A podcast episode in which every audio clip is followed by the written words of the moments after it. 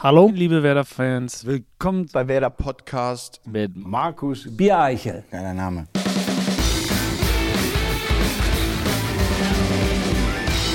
Jo, und auch von mir nochmal willkommen zum Werder-Podcast, einem Best-of der abgelaufenen Saison. Vor fast genau neun Monaten hatten wir gemeinsam mit unserem Technikpartner Mediamarkt dieses Audiomedium gestartet. Seitdem können wir auf vierunddreißig Episoden zurückblicken. In über achtzehn Stunden haben wir hier mit einigen Gästen gesprochen, die Werder im Herzen tragen. Ob nun Spieler, ehemalige oder Fans. Herausgekommen ist jedes Mal eine Folge, die viele interessante Einblicke gewährte. So interessant, dass wir in den kommenden fünfunddreißig Minuten noch einmal auf die besten Szenen zurückblicken wollen. Los geht's! Was sicherlich für jeden Zuhörer interessant ist, ist, wenn man Dinge erfährt, die man so vielleicht noch nicht gehört hat. Angefangen bei den Vorlieben der Spieler, was sie so privat machen, wie Sebastian Langkamp oder Clemens Fritz. Also nicht, dass der... Naja, es täuscht auch ein bisschen. Also ich spiele auch vielleicht mal Playstation, vielleicht nicht in der Häufigkeit, wie andere es tun, aber ähm, nee, du hast recht, ich beschäftige mich schon auch mit anderen Dingen und ähm, vielleicht kommt es auch daher... Ähm, Ja, dass ich einfach auch andere Interessen habe als, als der ein oder andere äh, Fußballer. Aber wie gesagt, ich spiele auch mal Playstation gerne mit den Jungs. Ich schnack blödes Zeug. Also ähm, nicht, dass da irgendwie wieder die Überschrift kommt, der intellektuellste Fußballer aller Zeiten. Habe ich keinen Bock drauf. Außerdem ist das für die Mitspieler auch immer wieder so ein Aufhänger. Es ist ja so ein bisschen so ein Klischee, dass äh, jeder Fußballspieler ähm, ja, in seiner Freizeit nur Playstation spielt oder, ähm, keine Ahnung, Filme schaut oder sonst irgendwas. Ich habe halt... für mich in der, in der Zeit entdeckt, man sucht ja immer so ein bisschen so ein Ventil für sich oder was, was tut mir gut, was ähm, holt mich auch wieder runter. Und ähm, gerade am Abend, mir hat es unheimlich geholfen zu lesen. Ich habe recht viel gelesen, ähm, also auch querbeet. Und äh, das war für mich auch so eine, so eine Sache. Also ich habe mich nicht unterfordert gefühlt, also ich hätte mir immer irgendwie was anderes auch, auch suchen können. Aber Lesen war zum Beispiel für mich so ein ganz guter, guter Ausgleich und ähm, ja, auch ein Stück weit ähm, Geschichtsbücher gelesen, was ja auch so eine Weiterbildung dann auch für sich ähm, mitbringt. Also vor drei, vier Jahren würde ich sagen, ähm, da kam so ein bisschen die Erkenntnis, dass es ja dann auch irgendwann so weit ist, dass man sich um andere Dinge vielleicht auch kümmern sollte. Ich bin dann auch irgendwann angefangen, ähm, mich auch mit Sachbüchern zu beschäftigen, einfach auch... Ähm, Ja, wollte so ein bisschen auch meinen Horizont erweitern, ne? Damit ich auch mit anderen Leuten mal mitreden konnte, außerhalb des Fußballs. Das ist ja auch wieder dieses Schubladendenken, ne? Das ist ja echt doof. ähm, nee, Spaß beiseite. Es ähm, hatte dann auch irgendwann so ein bisschen was Fades, sage ich mal so, das eine oder andere Sachbuch, aber irgendwann bin ich auf den Geschmack gekommen. Also ähm, von dem her bin ich froh, dass ich damit damals angefangen bin. Und ich muss auch ehrlich zugeben, mein Daddy hat irgendwann mal mich gefragt, Ähm, schreibst du dir eigentlich die Stunden auf, die du für den Fußball investierst? Ja, das habe ich irgendwann mal gemacht. Und ähm, ja, im Gegensatz zu anderen Fußballern, die ja auch in naher Vergangenheit gesagt haben, als Fußballer hat man gar keine Zeit und man verblödet, verblödet ähm, war ich der Meinung, dass man doch auch die Zeit, die man im Flieger ist, im Hotel ist, anders nutzen kann. Und ähm, ja, habe trotzdem auch Spaß, mit den Leuten mal Playstation zu spielen, aber wie gesagt, ich beschäftige mich auch mit anderen Sachen. Oder wie Max Kruse erklärt, was es für Rituale gibt. Ja, im Moment ist es ja bei uns, oder es ist ja gang und gäbe, dass die neuen Spieler singen müssen, ähm, auch normalerweise mit Trinkspiel zwischendrin, aber ähm, ja, bei mir war es dann so, dass ich, dadurch, dass ich kein Alkohol trinke, habe ich gesagt, okay, ich versuche mit meiner Gitarre mich zu begleiten. Und was hast du gesungen? Wonderwall ist eines, eines der einfachsten Lieder auf Gitarre, von daher, äh, da ich da noch nicht so weit bin, habe ich mir gedacht, wenn du es schon probierst, dann nimm lieber ein einfaches Lied.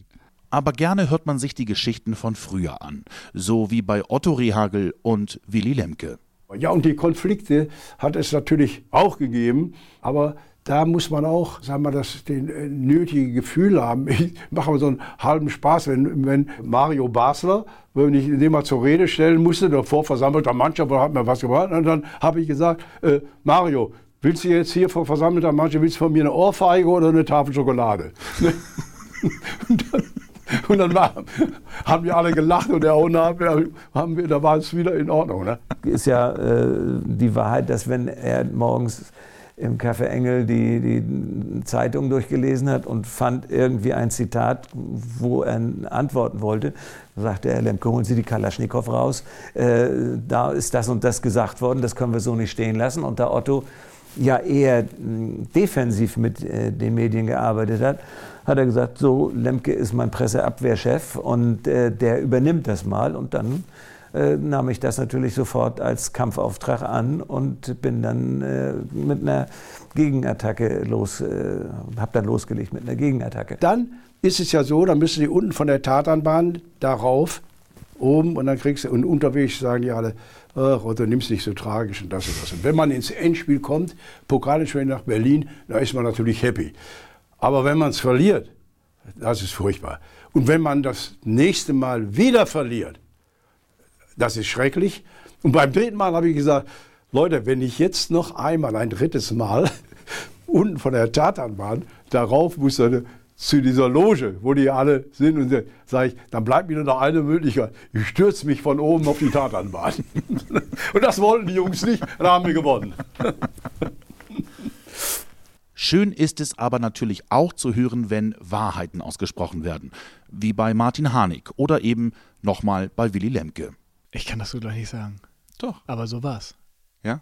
Ja. Also dadurch, dass äh, ich war auch bei Bremen im Gespräch, mhm. ähm, bevor ich zu Hannover gegangen bin. Ähm, aber da haben sie damals in dem Jahr wirklich Max geholt mhm. und ähm, wollten, glaube ich, noch dann auf anderen Positionen sich äh, verstärken. Und äh, ja, also mir wurde tatsächlich Max für Summe X vorgezogen, statt mir ablösefrei. Tut heute noch weh. Die habe ich alle geklaut. Und das weiß auch eigentlich jeder, der sich dreißig, vierzig Jahre zurückerinnern kann, wusste, dass Werder Bremen damals durch Europa äh, fuhr, durch die äh, vielen sportlichen Erfolge. Und da habe ich gesehen, was in, wie andere Stadien, zum Beispiel in Anderlecht, das war ein großes Vorbild für uns, beim R S C Anderlecht haben wir mehrfach gespielt, die hatten diese Logen, aber auch andere Vereine. Und habe ich zu Franz Böhmer äh, natürlich gesagt, Franz, das müssen wir auch irgendwie hinkriegen. Und mit einmal äh, kriegten wir dann als erster Club der Bundesliga, weiß noch, dass die Bayern sehr neidisch waren, äh, dass sie das im Olympiastadion zu der Zeit äh, nicht umbauen konnten. Da stand ja, wenn ich das richtig noch erinnere, unter Denkmalschutz, da darfst du nichts äh, verändern an der Struktur des Stadions. Und ähm, ja, wir haben es eingeführt, aber es kam nur dadurch zustande, ich habe das abgekupfert, ich habe mit Atemos abgekupfert, die Kinder, die Einlaufkinder, das haben wir nicht weltweit eingeführt, sondern ich nehme nur das Recht auf Europa in Anspruch. Oder wie es Thomas Schaaf in seiner neuen Funktion ergeht. Und du bist derjenige, der dann die Finger in die Wunde legt und sagt, da... Oh, die mache ich jetzt schon. Die lege ich schon überall rein. Und äh, wenn... Ja, wenn unsere Nachwuchstrainer mich sehen, dann fangen sie schon an zu schmunzeln. Was hat er denn jetzt schon wieder? Und was will er denn schon wieder? Also, aber das ist mein Job und das macht einen Riesenspaß, jetzt nicht da die, die Finger in die Wunden reinzulegen. Nein, sondern einfach mit den, mit den Trainern zu arbeiten. Und dann gibt es ja auch diese Geschichten, die erzählt werden und von denen man irgendwie nie genug bekommen kann. Ich war, ich war in China äh, im M R T. In, einem, in einer Maschine, wo ich mir gedacht habe, die kann nicht, die kann nicht neu sein, die kann nicht äh, irgendwie Infos geben. Das g- ging einfach nicht in dieser Maschine. Und ich habe auch noch nie solche M R T-Bilder gesehen gehabt, ehrlich gesagt. Und habe mich auch von der Diagnose dort blenden lassen. Hätte mir jemand gesagt, spring von der Brücke und du bist in einer Woche wieder fit, ich hätte gar nicht gefragt, warum. Mir wird auch echt immer nachgesagt, und das habe ich schon ganz, ganz oft gehört, von, vor allem von Trainern, von verschiedenen Trainern, ähm, dass ich Jungs mitreißen kann, aber dass ich Jungs auch unfassbar runterziehen kann. Und ja, das ist, das ist echt, also das ist Fluch und Segen. Und, ähm, und da, also im Grunde genommen wird mir ja da ja jedes Mal gesagt, also du darfst eigentlich nicht schlecht gelaunt sein. Und ähm, ich bin es auch selten, weil ähm, ich auch selten Grund dazu habe, schlecht drauf zu sein. Ähm, ich habe unfassbar viel Spaß äh, am, an meinem Leben, an meinem Job. Ähm, und, und das zeige ich natürlich auch. Und ich bin auch grundsätzlich einer, der eher einen Spaß zu viel macht als zu wenig. Ähm, was mir auch manchmal um die Ohren geflogen ist. ähm, vor allem, vor allem in meiner Zeit als sehr junger Spieler.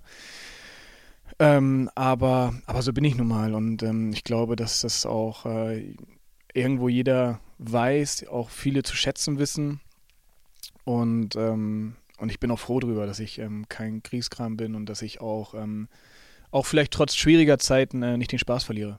Seit ich irgendwie fünf bin, vier, fünf Jahre alt, äh, in den Park, also äh, ist ein Park, Bläsering heißt der Park, äh, direkt in der irgendwie fünfzig Meter vor meinem äh, vor meiner Wohnung, und dort haben wir wirklich gekickt von morgens bis abends, und äh, ja, so mein Vater hat mich immer dorthin gebracht und mit meinen Freunden von wirklich früh bis spät.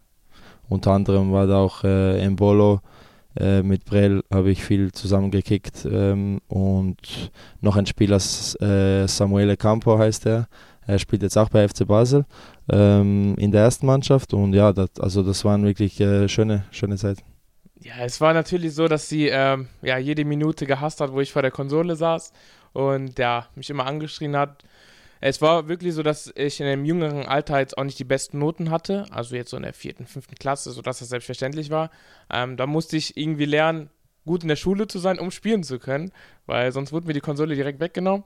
Ähm, ja, so habe ich es dann immer geschafft, in der Schule dann, ja, viel zu machen, wenn ich da bin, äh, immer wirklich aktiv zu sein, und dann, damit ich zu Hause dann weniger machen muss. Ähm, es hat sich dann bis zum Abi dann durchgezogen, dass ich einfach wirklich, ähm, ja, alles gegeben habe, wenn ich da war, und zu Hause dann sehr viel gezockt habe, und jetzt ist sie, ja, überglücklich. Jetzt sagt die, spiel jetzt, wenn ich jetzt eine Woche zu Hause sitze und sage, ich brauche eine Pause, und sagt die, nein, muss wieder was gewinnen. ähm, also schon, das ist schon krass, dass sie sowas direkt ändert. Ähm, ja, aber ähm, die sieht ja auch, wenn ich mit ihr in der Stadt laufe, dass, wenn welche Fotos machen wollen mit mir, das ist ja für eine Mutter richtig krass. Ähm, also, ja, läuft schon gut jetzt zu Hause. Jeder sagt, dass äh, mir, dass ich so äh, jung aussehe, und äh, dass äh, Nuri hat äh, das mir erzählt nach dem Spiel gegen Stuttgart, und das, ja, ich habe äh, so viel gelacht, aber das ist immer so. Letztes Mal war ich äh, nach dem Spiel g- gegen Heimspiel, weiß ich nicht mehr, ich hatte Dopingtest, und da auch, ich musste die Geburtsdatum äh, geben, und der Mann war, nein, das kann nicht wahr sein, du, kann nicht, du kannst nicht so alt sein. Und, äh, ja, das ist natürlich schön, äh, aber manchmal äh, äh, hoffte ich, dass ich äh, doch, ich bin über dreißig, dann darf man auch über dreißig aussehen. Ja, natürlich, man hat den Kopf, also logisch, ja, wenn ich habe auch noch Geburtstag, okay, dann ich muss das doppelt alles bekommen. Wieso nicht? Oder sogar noch mehr. War nicht so. Nee? War nicht so. Ich erinnere mich einmal, ich war pff, krank danach, also ich war einfach, ich hatte Fieber am Abend. Ja, ich konnte das nicht verstehen, wieso, wieso ich, dieses Jahr hat meine Mutti mehr Geschenke bekommen als ich, und ich weiß nicht, wie alt ich war damals, aber nee, sicher nicht alt genug. Und ich konnte das nicht verstehen, wie ist das möglich, wenn ich habe Geburtstag, dass ich habe weniger Geschenke als meine Mutti bekommen. Und ja, ich war, hatte danach einfach Fieber. Ich bin überzeugt, das war von das. Ja gut, ich habe ja so abgenommen, also ich glaube zwölf Kilo waren es ja, innerhalb von einem halben Jahr. Ne? Viel durch Sauna. Stimmt. Ja, echt? Mit Regenjacke, Spinningrad manchmal reingestellt und gefahren. Vor dem Training bin ich laufen gegangen noch, dann auf dem Platz, du hast, dann Sauna. Du hast eine Sa- in die Sauna ein Spinningrad gestellt? Ja, ja, manchmal. Und äh, dann halt Regenjacke an, dann Gas gegeben. Ja, und äh, so hat das eigentlich gut, super funktioniert. Bin dann ja auch äh, zweitausendacht Nationaltorwart geworden. Ne? Und das kam mir zugute, ich war unheimlich schnell. Was hat denn der Arzt gesagt, als er das mitgekriegt hat, dass du ein Spinningrad in die Sauna stellst? Nix, jeder ist ja für sich selbst verantwortlich, was er macht und tut. Ne? Ob man Ehrgeiz zeigt und was, ne, was machen will, das ist halt so bei mir. Ehrgeiz zählt, und ne, von nichts kommt nichts. Otto hat immer so die Angewohnheit gehabt, dass er gesagt hat, du, abends trainieren, aber ich habe noch ein bisschen Zeit, geht noch ein bisschen raus aus dem Hotel, guckt das ein bisschen an. Und das haben wir dann gemacht, Holger Berger, Kalli Meschede, Thomas Schaaf und ich, wir vier. Ähm, wir waren dann äh, in dem Hotel, sind raus, und dann merkten wir aber schon, äh, was los war, als wir rausgingen. Da war ein Stasi-Mann, da war ein Stasi-Mann. Und richtig, wie man sich das so vorstellt aus diesen Agentenfilmen, schwarze Ledermäntel und dergleichen mehr. Und dann sind wir Richtung Alexanderplatz gegangen, äh, und dann haben wir uns einen Spaß draus gemacht, unterwegs schon, dass wir gesagt haben, so, dann gucken wir mal nach hinten. Damit, und dann und, und haben wir das immer so gemacht. Und wenn wir uns nach hinten gedreht haben, haben die sich wieder weggedreht zur Seite und haben in solche Schaufenstergalerien reingeguckt. Und man merkt, also die waren hinter uns her, haben uns beobachtet, wollten gucken, wo wir hingehen. Dann sind wir natürlich, da haben wir uns richtig Spaß draus gemacht, sind dann ins Kaufhaus da am Alexanderplatz rein, sind da unten rein. Und äh, haben uns dann äh, überall aufgehalten. Dann musste der eine Stasi-Mann da hinter Thomas her, der nächste musste dann gucken, wo ich dann hin bin, Holger Berger und so. Und dann sind wir hoch, ganz gefahren mit der Rolltreppe, so, jetzt scheißen wir sie an, in Anführungsstrichen, ab ins Fahrstuhl und runter, und dann sind wir weg.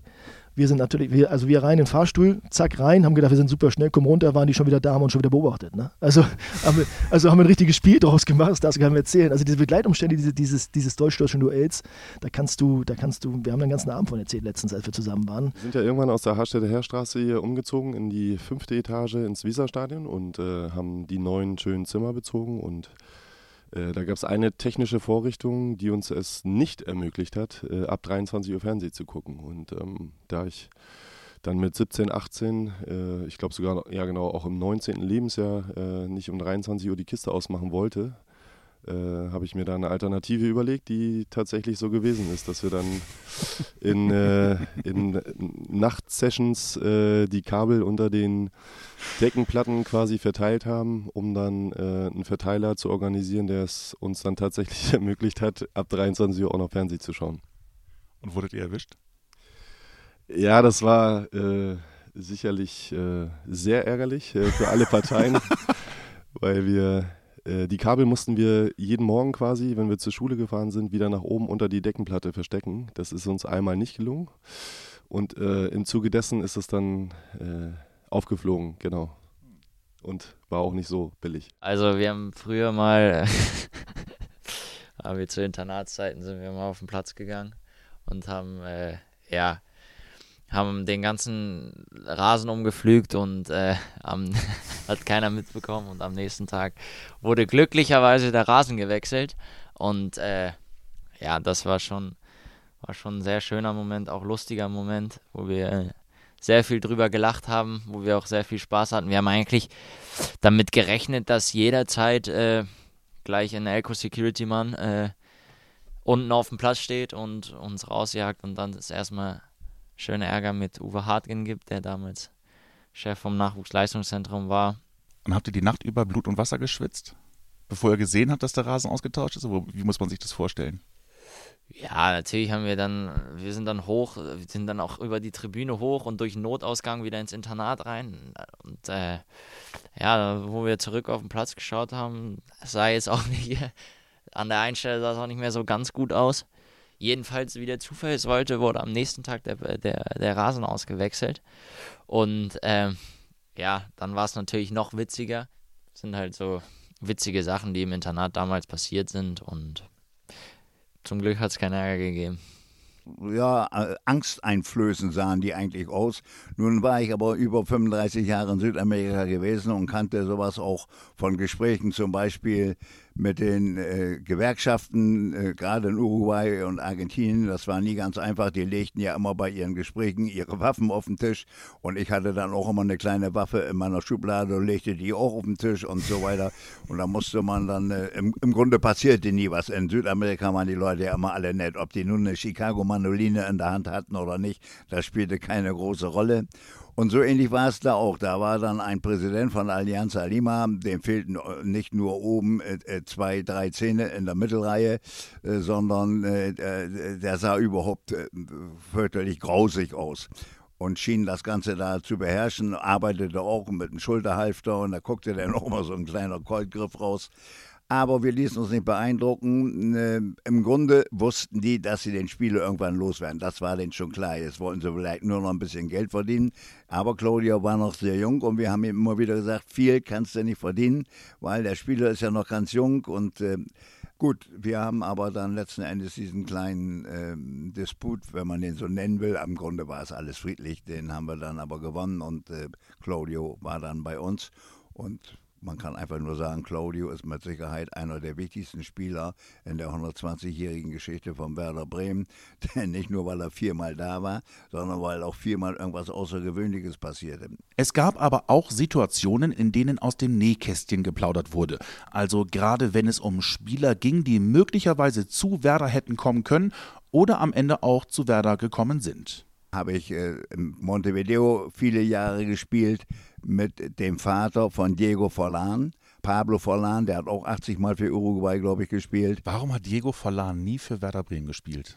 Frage ich mich jetzt. Ja, wir waren da gar nicht so weit davon weg, weil der Vater immer wollte, ich war, er wusste ja, dass ich hier da bei Bremen, äh, in Bremen mitarbeitete und er wollte das gerne und wir waren auch da, ähm, Da haben wir ein bisschen gezögert und dann ging er erst zu Independiente. Und äh, nun ist es so, wenn ein Paraguayer und ein Uruguayer, die spielen beide gut Fußball, aber wenn die erst über ein äh, größeres Land äh, dann an den Markt gehen, dann verdreifacht sich normalerweise der Preis, so ein bisschen symbolisch gesprochen. Und da war der dann auch mit einmal schon fünf bis zehn Millionen wert und nachher war er noch teurer. Also der ist uns da dadurch ein bisschen durch die Nase gegangen. Herr Born kam damals in der Essen, hatte eine Plastiktüte in der Hand, sagte, guck dir den mal an, der kann ein bisschen mittrainieren hier. Nach, nach einem Training habe ich Bernd Pfeiffer angerufen, unseren B-Jugendtraining, sag, oder, oder A-Jugendtraining, weiß ich gar nicht mehr genau, unglaublich, wie der Junge hier aufzieht. Ne?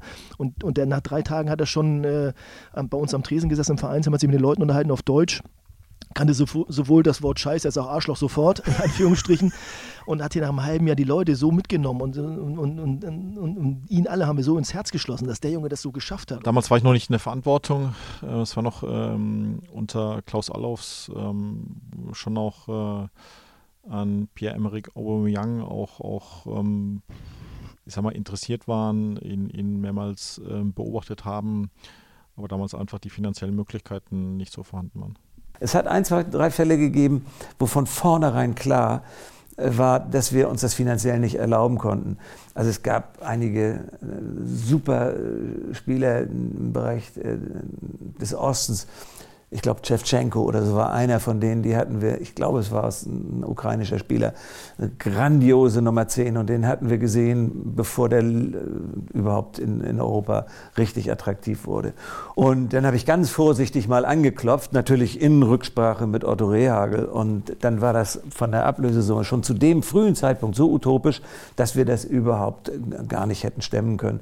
Und dann, wenn Otto gesagt hat, den will ich haben, das hat das Präsidium den Daumen hoch genommen, dann haben sie mir eine Range mitgegeben, eine, eine, eine, eine Möglichkeit zur Ablösesumme und zum Gehalt. Und dann wurde ich auf die Reise geschickt und äh, dann musste ich versuchen, das mit dem Rahmen, den ich hatte, klarzukommen. Ich würde mal sagen, in neunzig Prozent der Fälle hat das fantastisch geklappt. Wir hatten zufällig während des Spiels, stand jemand neben uns, der sprach so ein bisschen komisch, war nicht so richtig verstehen, dann stellte sich heraus, war ein Österreicher, dass das der Vater von, von Martin war. Und zum gleichen Zeitpunkt spielte damals der H S V zu Hause gegen Bayern München, also in diesem Samstag, als wir da waren. Und, und wir hörten immer, er hörte immer Radio neben uns und hat immer gejubelt, wenn der H S V die Tore geschossen hat. Ich glaube, der H S V hat damals zwei null gewonnen. So war uns relativ schnell klar, der Alte ist H S V-Fan. Und das mussten wir uns überlegen, auf der einen Seite uns zu erkennen geben, auf der anderen Seite diesen, diesen Mann zu überzeugen. Das hat Frank Bender super gemacht, muss ich wirklich sagen, wie er sich so langsam rangepirscht hat an, an Vater Harnik, auch an Erich, da reden wir heute noch drüber und hat ihn so ein bisschen besprochen. Dann hört man aber schon raus, ja, Werder Bremen weiß ich auch nicht so richtig, aus Hamburg raus und so. Und dann haben wir noch einen Schachzug gehabt. Wir haben dann daraufhin nochmal Kalli Kamp und auch äh, Frau Utenewitz auf Vater Harnik gehetzt bei einem Länderspiel in Österreich.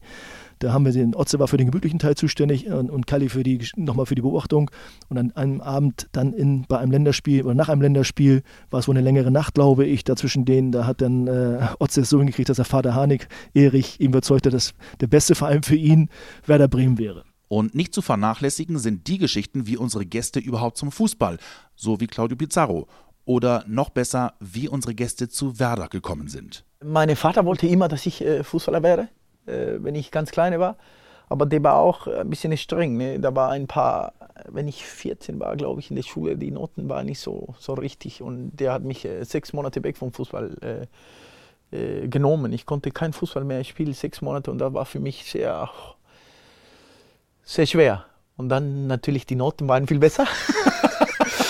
Und dann konnte ich wieder äh, weiter Fußball spielen und, und ja, äh, nach der äh, Schule, meine Mutter äh, wollte eigentlich, dass ich äh, etwas studieren, aber dann äh, habe ich mit sie gesprochen und habe sie gesagt, äh, das ist mein Leben, ich will Fußball spielen und, und werde ich versuchen natürlich eine Gute zu sein äh, und dann hat sie gesagt, wenn, wenn das dich glücklich macht, mach das. Meine Erinnerung ist die meiner schimpfenden Mutter, weil nämlich meine beiden älteren Brüder, Raimund und Josef, die waren bei dem Umzug und kamen total durchnässt wieder nach Hause und meine Mutter war natürlich aus der mütterlichen Besorgnis heraus am Schimpfen, wie ihr denn das machen könntet, ihr mit eurem Werder. Das war sozusagen dieser Satz, der hatte sich bei mir so eingeprägt und das war so das Schlüsselerlebnis für mich zu sagen, was ist denn das eigentlich Werder, weil ich bis dahin eigentlich gar keine richtige Vorstellung hatte. Aber ich kann sagen, das ist die Erinnerung, die ich habe. Seitdem bin ich infiziert mit dem grün-weißen Virus. Aber ich habe schon das Gefühl, dass es Leute gibt, die, viele Leute gibt, die,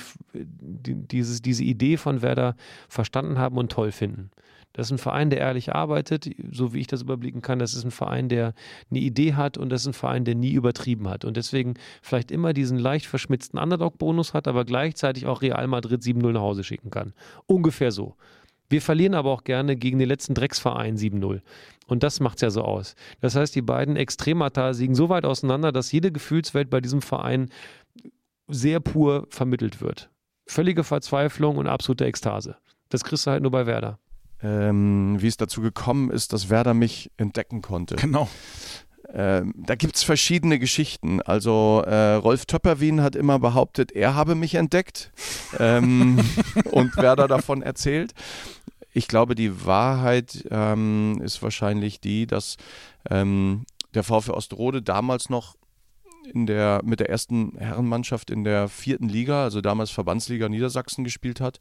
Und da habe ich als A-Jugendlicher schon äh, gespielt und bin dort wohl jemandem aufgefallen, der Kontakte zu Werder hatte. Anders ausgedrückt, ich bin als Kind geprägt worden auf Werder, von mir selbst, von meinen Cousins. Irgendjemand hat da einen Schalter umgelegt und dann ist dieser Schalter eingerostet und ich kriege ihn jetzt nicht mehr locker. Und ich bin Werderaner und werde das auch bleiben.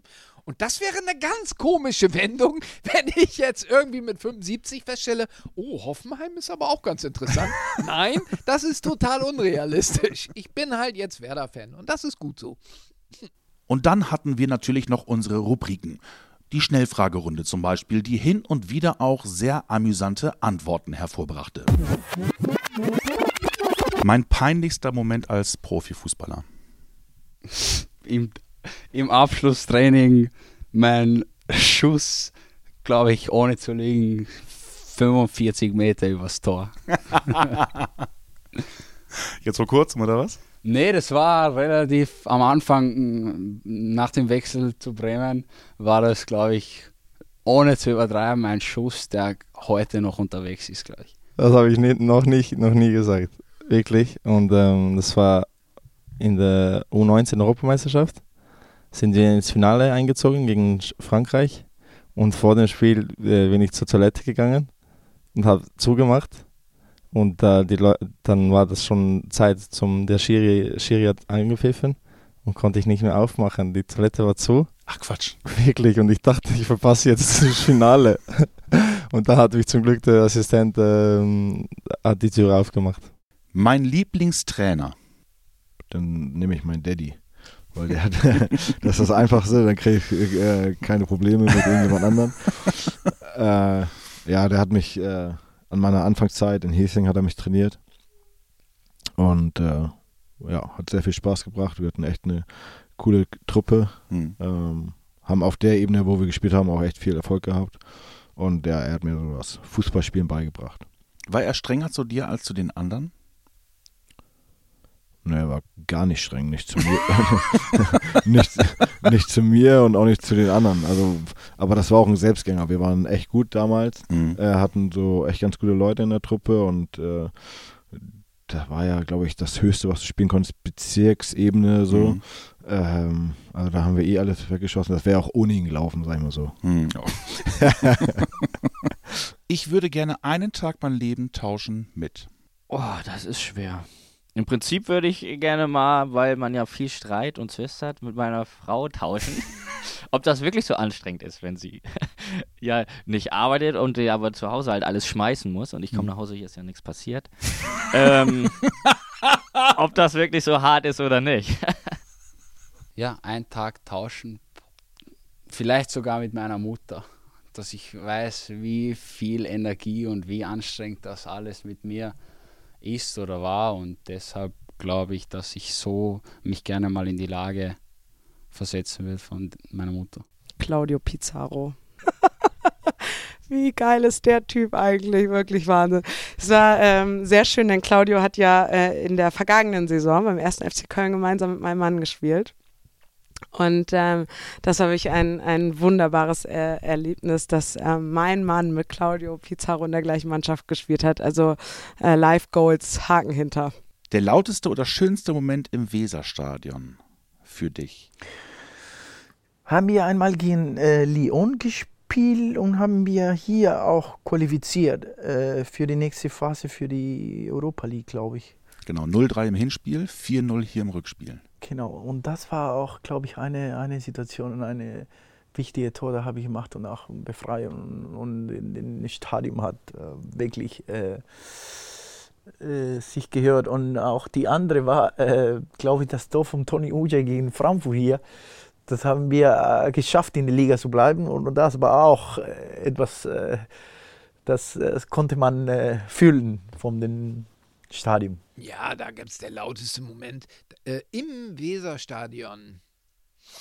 Also ich war schon ein paar Mal so Ende der achtziger bei überragenden Spielen. Das, das alles überstrahlende Spiel war aber sechs zu zwei gegen Spartak Moskau. Ich war nicht im Stadion, bin aber, nachdem wir das zu Ende geguckt hatten, auf einem äh, zehn Zentimeter großen Schwarz-Weiß-Portable in der Neustadt bei einem Freund namens Christian, sind wir danach zum Weserstadion gepilgert und haben den Leuten gratuliert, die aus dem Stadion herausströmten, dafür, dass sie dabei gewesen sind. Herzlichen Glückwunsch zu diesem schönen Schicksal, das euch hat dabei sein lassen. Ich konnte mir damals die Karte nicht leisten. Ich war Zivildienstleister und das war fern meiner Lebenswirklichkeit so. Ja. Oder, und nicht zu vergessen, das Fragenfischen mit Mediamarkt. Das erste Game, das du gezockt hast. Ja. Wow, ich glaube, das allererste Game war Mario Kart. Ja? Prägend, absolut prägend. Es gab mal sogar so eine Zeit, ähm, irgendwann kamen die Nintendo Wiis, glaube ich, raus. Mhm. Und dann gab es wieder Mario Kart. Mhm. Und das Coole an Mario Kart beim Nintendo Wii war, dass diese ganzen Level, die du früher gespielt hast, genau so kopiert worden sind äh, auf die Wii. Mhm. Ich war kompletter Nerd. Ich wurde immer Erster. Ich bin vorne weggefahren und die Jungs haben sich immer nur aufgeregt. Das haben wir in Berlin viel gespielt, bei Auswär- äh, auf Auswärtsfahrten, neben dem Buch natürlich. Und was für eine Figur hast du genommen? Ähm, ich habe immer Toad genommen, ja? Der kleine, schnelle. Also so wie im realen Leben. Brauchst du eine Brille? Schon mal dein, ja, ich habe überlegt, ob ich das erzählen darf. Äh, schon mal dein Handy-Display zerstört? Wenn ja, wie? Äh, Ein paar Mal. Nee, ein paar Mal nicht, aber es ist durchaus schon mal passiert und ähm, ja, das war beim FIFA-Spielen gegen meinen Bruder und da ist mir das Handy leider aus der Hand gefallen. Nach einem Tor deines Bruders. Leider ja.